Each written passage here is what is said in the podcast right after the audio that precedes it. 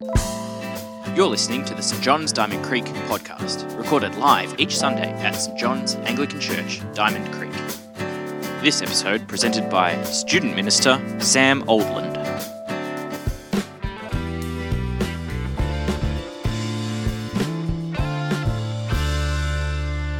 So if you looked around the room, and she was relieved when she saw that her life group leader was right on the other side of the room. Uh, she still hadn't talked to her since they'd had the awkward conversation about Sophie's boyfriend. He was getting annoyed all the time, wanting to hang out with her, uh, trying to stop her from going to church and to life group. Uh, and her life group leader was laying on as well, so she was trying to avoid her leader. She said hi to the minister, uh, but she kept walking, didn't slow down as she went past. She was still hurt that even though all of her mates uh, were serving in all kinds of different ways, playing in the band, uh, leading the Sunday school, he hadn't asked her to do anything. It made her feel like she somehow wasn't as good of a Christian as them or wasn't as worthy or valuable as them. What did they have that she didn't have? So she walked into the church, sat down with her friends, feeling tired from a long day at work of standing on her feet, getting pushed around by her bully boss. You and I, we might not like to admit it, but conflict is part of our lives every day, and we don't leave it at the door when we get to church. As Christians, you and I are no different to anyone else in that we experience conflict. But you know what? As Christians, we should be different to everyone else in how we respond to conflict. We should be different, shouldn't we? We should do conflict in a way that glorifies God. We're Christians, that's what our lives are for, that's what we're about. So, for the next four weeks in our Peacemaker series, we're going to be thinking about how to do conflict well. Uh, we're going to think about tonight how we glorify God in conflict, then next week, how I see myself in conflict, uh, then about others that I'm in conflict with, uh, and finally about the reconciliation that God makes with us and so we can make with each other. Uh, and tonight we're starting with the focus on God, uh, which I guess is appropriate because we're at church. Uh, and we've got an awesome passage to help us do that uh, Psalm 37. So, what we're going to do is we're going to work through those verses of Psalm 37, considering how it calls us to live, and then we'll apply those lessons, particularly as we think about conflict. So, Psalm 37 uh, is what's called a wisdom psalm. You might know in the Bible there's lots of different documents with lots of different genres. Uh, one of those genres is called wisdom. We don't really have the same genre anymore in our literature. Maybe the closest thing we've got is uh, something like self help books or online, like life hacks, that kind of stuff. It's about helping us to do life well, to be smart at doing life.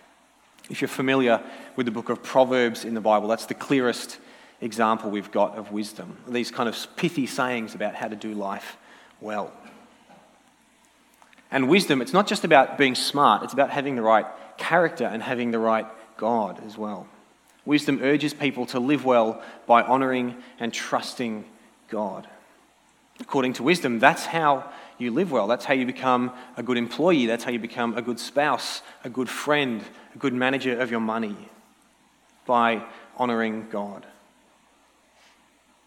And this psalm, Psalm 37, is in this wisdom genre. It's teaching us how to live well by honouring God. So, to help us understand, I um, made these when I should have been writing essays, so I hope it's worth it. I'm a bit of a visual learner, so this helps me at least. One of the distinctive features of the wisdom genre is it makes this really sharp contrast between two types of people the righteous and the wicked, the good and the bad, the light and the dark side. It's a Star Wars kind of theology in the wisdom genre. Wisdom tells us about these two types of people and what they're like, and tells us about what their destiny is, what their future is. So, the righteous and the wicked, and what their destiny is. And if we want to understand what Psalm 37 teaches us for conflict in our lives, we need to understand what it says about these two kinds of people.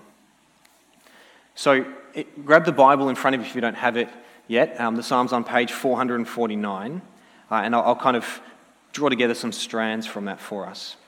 So he starts in verse 1. He says, Do not fret because of those who are evil, or be envious of those who do wrong. For like the grass, they will soon wither, like green plants, they will soon die away. So there's this one type of person, the evil person, and they do wrong. Like the grass, they will wither, they will die away. But then there's the other kind of person. You can see it in verse 3. It says, Trust in the Lord and do good, dwell in the land and enjoy safe pasture. Take delight in the Lord, and he will give you the desires of your heart. So the other kind of person trusts in the Lord and they enjoy blessings from God. And if you read through the whole psalm, you'll see it's just more and more about these two types of people. There's that really strong distinction all the way through. So we can see, we can gather what the psalm says about each of these kinds of people uh, and about their destinies. So the psalm writer, he begins by telling us what not to do. He says, Do not fret. He warns us against fretting. And he repeats this command three times in the psalm, so we know it's important. And what does fretting lead to? Well, if you look at verse 8, in front of you there. He says, Do not fret. it leads only to evil. And the destiny of those who do evil in this psalm is the same as the destiny of those who do evil in all of the wisdom genre. The next verse there in verse 9 they'll be destroyed. The destiny of those who do evil is destruction. So, fretting leads to doing evil, and doing evil leads to destruction. I will, Kirk, yes. That's a great question. Uh, but that's not the only kind of person in the psalm, is it?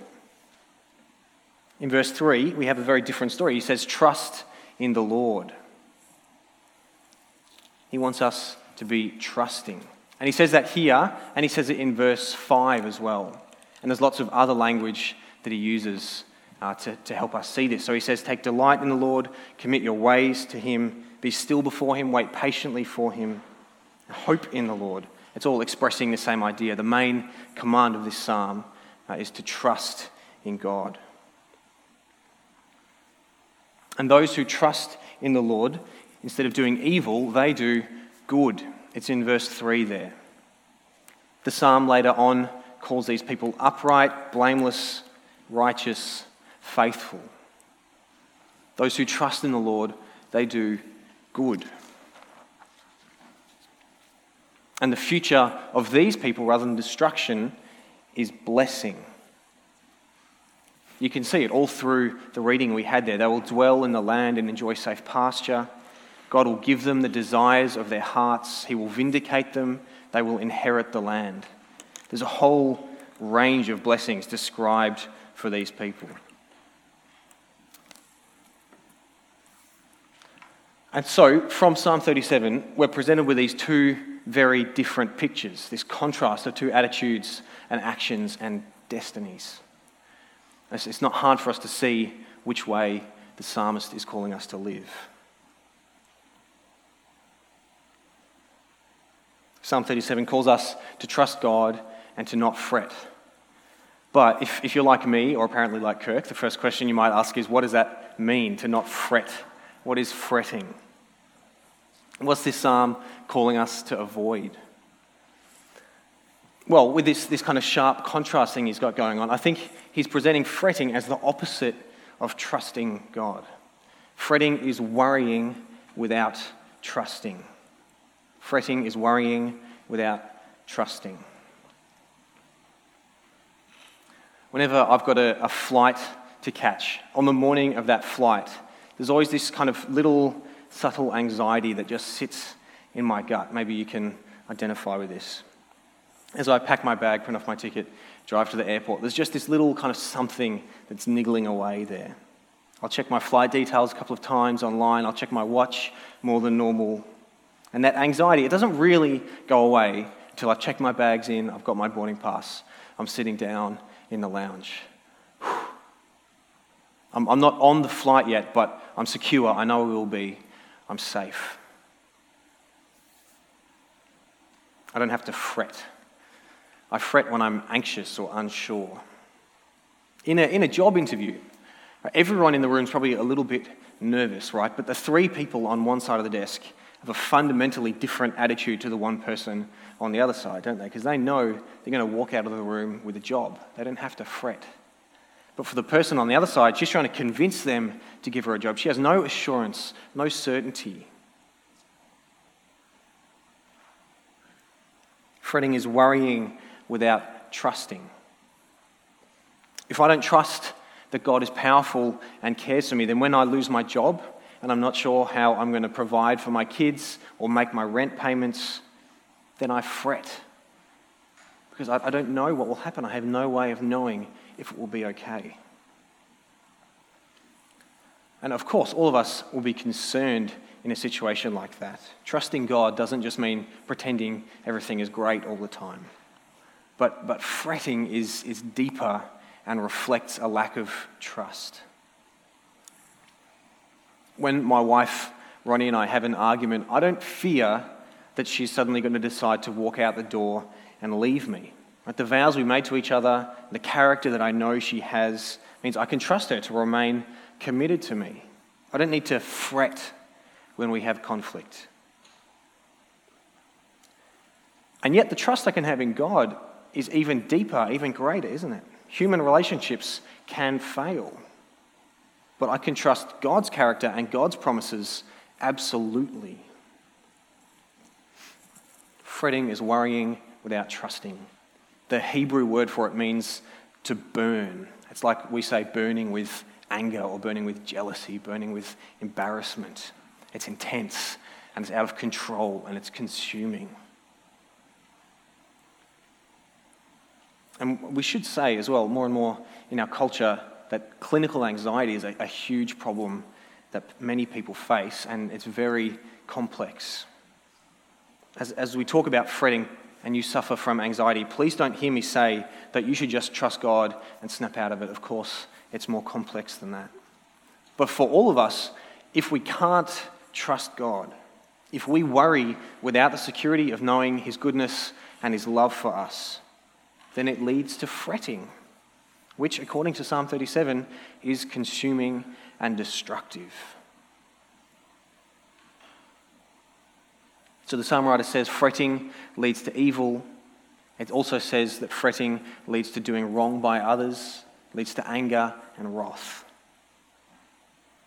If you find yourself in conflict, constantly angry, constantly envious, doing wrong by other people, then it seems like a lack of trust in God is probably part of the problem. So I think when he says trust God and he says do not fret, he's really saying the same thing from two different angles. If we trust God, we don't fret. Trust God and enjoy God's blessing. Do not fret because fretting leads to evil and leads to destruction. But what, what can we do with this as we think about glorifying God in conflict? How can we glorify God in conflict?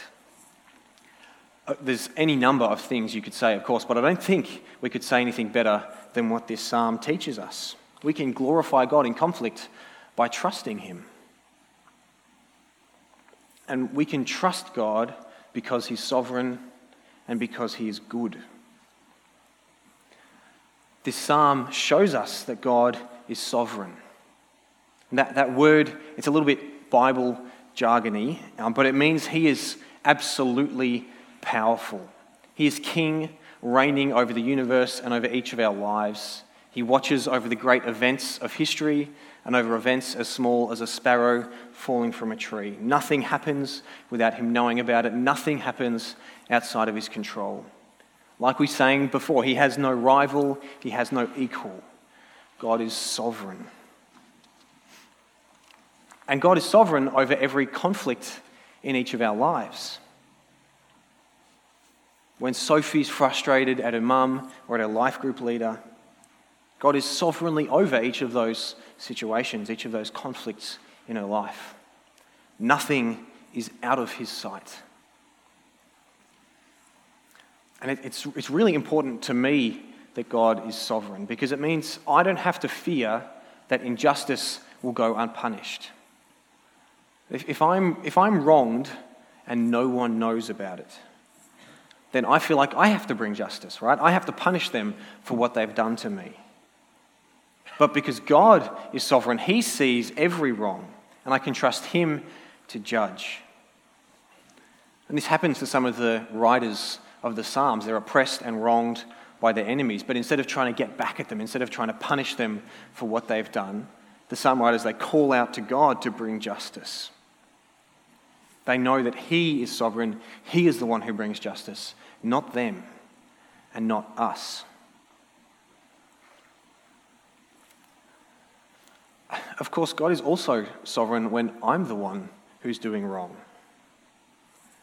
When I manipulate or exploit or bully someone, I never get away with it, it never goes unseen. If you have a relationship of conflict in your life and you're doing wrong by someone, maybe a child or a friend, a spouse, know that nothing happens in secret. God sees you.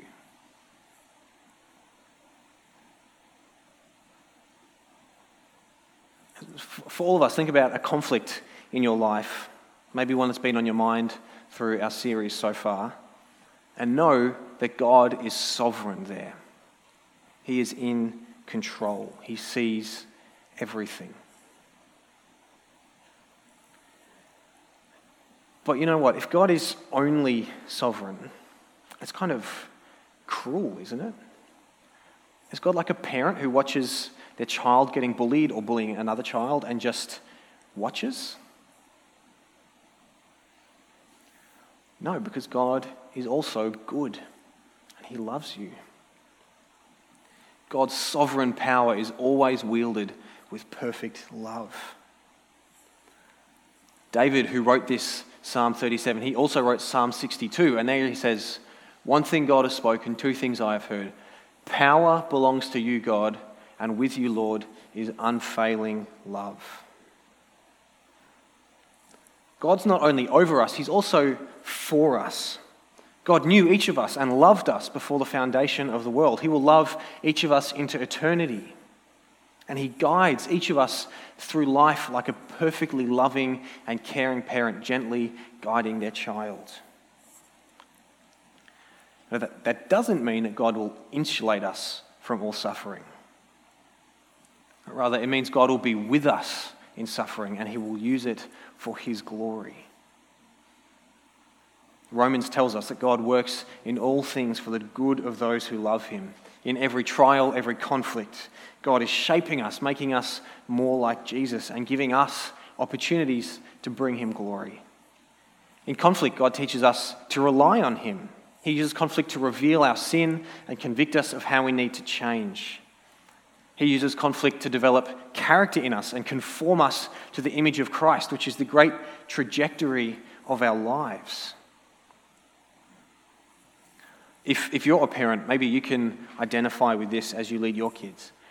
When, when they face obstacles, challenges which seem difficult to them, sometimes you can love them best by empowering them to overcome a challenge rather than just taking it away.